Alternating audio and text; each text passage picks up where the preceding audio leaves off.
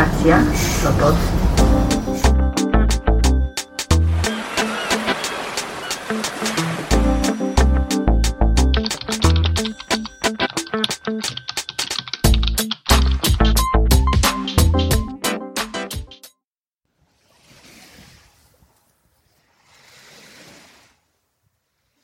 Dzień dobry, dobry wieczór, gdziekolwiek i kiedykolwiek chcielibyście mnie słuchać. Przed mikrofonem Piotr Wiktor, redaktor bloga Nowe Litery i podcastu Nadmorze.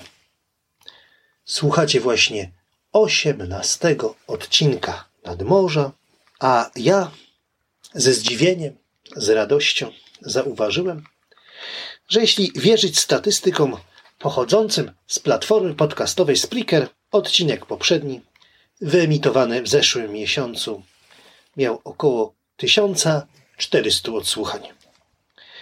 Przy tej okazji musiałem tak trochę warsztatowo odpowiedzieć sobie na dwa ważne pytania. Dlaczego nagrywam podcasty i do kogo je adresuję? Moje cele jako recenzenta nie zmieniły się właściwie od 30 lat. To znaczy od chwili, kiedy w Gdańskim Akademiku na pożyczonej maszynie wystukiwałem swoją pierwszą recenzję pisaną dla miesięcznika kulturalnego Niezależnego Zrzeszenia Studentów Impuls. Pod moje recenzenckie pióro trafił wtedy wybór poezji Rainera Kuncego, Nokturn i inne wiersze w świetnym, niezapomnianym przekładzie Ryszarda Krynickiego. Tak wtedy, jak i teraz, bardzo mi zależało na tym, aby wskazać czytającym książki, po które warto sięgnąć, a autorom powiedzieć, jak odbieram ich twórczość. No bo to nieomal banał, że tekst prozatorski, a zwłaszcza poetycki, zupełnie inaczej wygląda od strony autora, a inaczej, nieco inaczej, a czasami bywa, że i całkiem inaczej wygląda od strony czytelnika.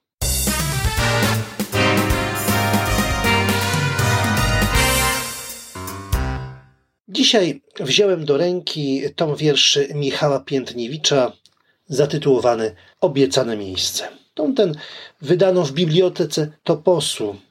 Wszyscy wiemy, że dwumiesięcznik literacki z Sopotu obchodzi właśnie srebrny jubileusz istnienia. Natomiast w dorobku Michała Piętniewicza to jest już czwarta samodzielna publikacja poetycka.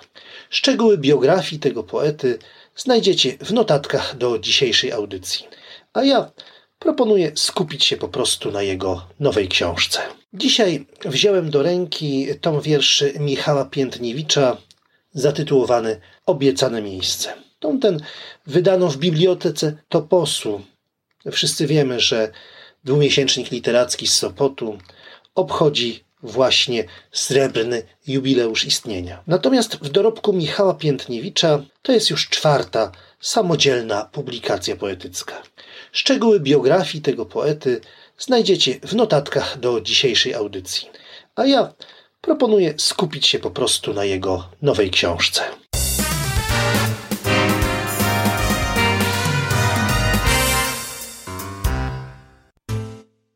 Romantyk, wrażliwiec, flaner, czytelnik, wędrowiec. Ten zestaw sympatycznych cech wystarczy, by większość z nas chciała się zaprzyjaźnić z lirycznym ja, obiecanego miejsca i w jego towarzystwie wraz z nim wyruszyć do miejsc przezeń odwiedzanych, obiecanych mój spełniających swoje obietnice.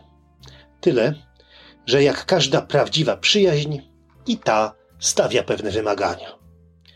Oczekuje akceptacji dla postaci o charakterze nadzwyczaj osobnym, postaci zmagającej się z emocjonalnymi i duchowymi blokadami. Ta postać waha się, przynajmniej początkowo, pomiędzy pokorą, ascezą a sprzeciwem, po którym następuje żal, po którym następuje rozpoznanie własnego, zgoła mało uprzywilejowanego miejsca w porządku kosmosu. Powie poeta: Wiem, już teraz wiem, Spełniam wolę świata, policzony do wielu, mogę być każdym. To jest fragment wiersza Bunt. Bo czytając te teksty, musimy być przygotowani na szerokie spektrum manifestujących się w nich emocji. Od lęku do ekstazy, od euforii do przygnębienia. Trzeba się tu także przygotować na fluktuację uczuć i na sporą ich zmienność. Nie miejmy do poety żalu, że czasem przybiera artystowską pozę. Zważmy wszak, że nigdy nie udaje, iż stan psychotyczny jest jakkolwiek poetyczny. Nie dorabia do niego żadnej ideologii. Walczy o siebie. Gdy tylko udaje mu się uwolnić z, pułapek, z pułapek melancholii, od razu chciałby się przemienić w chodzące widzenie. To jest cytat. Lecz ten urodzony introwertyk chętnie nawiązuje kontakt ze światem poprzez spojrzenie, co go uskrzydla i przy świecie go trzyma. I nie tylko przy świecie, także przy ludziach, którzy żyli tak mocno, że trudno uwierzyć w ich śmierć. Ta poezja hojnie obdarza innych sympatią. Zachowuje w pamięci, które przemijały razem z jej podmiotem, ale przeminęły wcześniej. I chociaż wewnętrzne rany tej lirycznej postaci goją się długo, nie pielęgnuje w sobie goryczy. Jak gdyby podmiot doskonale wiedział, że ta gorycz mąci jasność widzenia. Widzieć zaś chciałby jasno, mimo że trudno byłoby go nazwać szczęściarzem, do czego się zresztą przyznaje. Mówi nam tak: Jestem bez pracy z wielką pasją do życia, do pracy. Jestem bez pracy, bez przyjaciół i pieniędzy. Takie słowa znajdujemy w wierszu Apteka na Studenckiej. Gdzie niegdzie jeszcze wspomni o problemach ze sfinalizowaniem doktoratu. Zaiste ma się z czym borykać. Dość jednak o jego porażkach i bolączkach. Poeta udaje się na wędrówkę. Po najbliższej okolicy, z przystankiem w kawiarni, smakuje jej inspirującą atmosferę. Tutaj jest taki bardzo ładny wiersz vis-a-vis. Rad powraca również do rodzinnego Tarnowa. Za każdym razem, choćby na chwilę, wstępuje znów w swe lata dziecięce. Taki piękny wiersz zatytułowany Pani Srokowa. Ale kiedy poeta wyrusza jeszcze dalej, zauważa subtelną grę pomiędzy wrażeniami a ujawniającym się zwolna znaczeniem.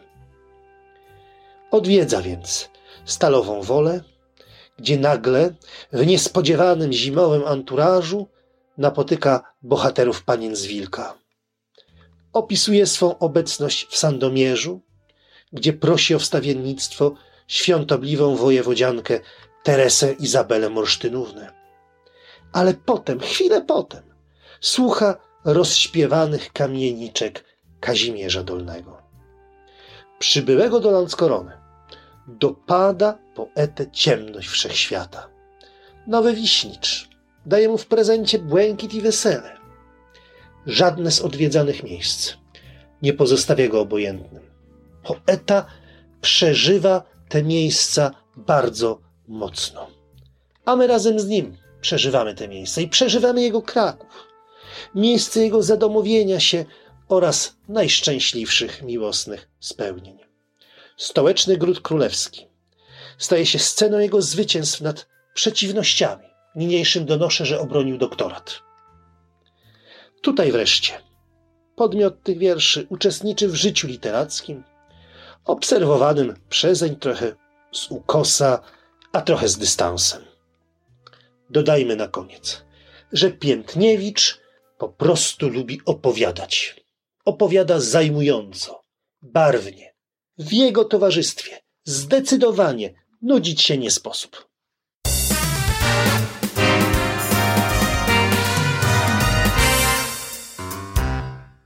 W ostatnich tygodniach autorzy i wydawcy znowu okazali się dla mnie bardzo, ale to bardzo hojni.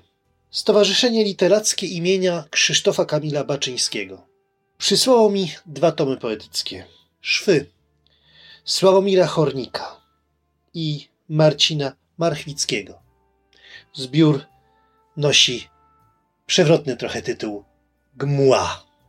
Fundacja Otwartych na Sztukę, czyli fond, to już Poznań.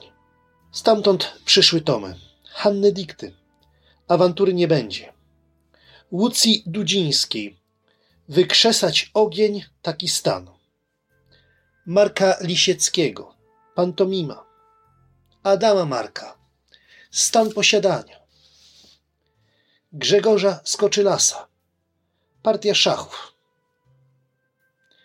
A to już przesyłka z brzegu. Klub Integracji Twórczych. Stowarzyszenie Żywych Poetów. Przysłało mi zbiór wierszy Joanny Figiel, Rubato oraz baśnie. Tom opowiadań Dariusza Adamowskiego. Zaułek wydawniczy Pomyłka ze Szczecina i Niestrudzony Cezary Sikorski. Obdarował mnie zbiorkami. Leszka Szarugi. W tym samym czasie Teresy Rudowicz, Intenebris, Grzegorza Marcinkowskiego, Letarg oraz Leszka Żulińskiego. Ja, Faust. Z początkiem listopada miałem przyjemność spotkać się z poetą Kazimierzem Nowosielskim. I to jest już książka wręczona. Wręczył mi swój wybór esejów. Pożegnanie z uniwersytetem. No, kto mógł to wydać? To oczywiście wydawnictwo Uniwersytetu Gdańskiego. Dziękuję wszystkim autorom. Dziękuję wydawcom za kolejną porcję lektur. Tak obdarowany wiem, czym zajmę się podczas długich jesiennych czy wczesnozimowych wieczorów. A gdyby ktoś jeszcze chciał podzielić się ze mną swoją twórczością, czy podzielić się swoim dorobkiem, albo po prostu wymienić się przemyśleniami, zapraszam do korespondencji. Mój e-mail znajdziecie w notatkach do dzisiejszego podcastu.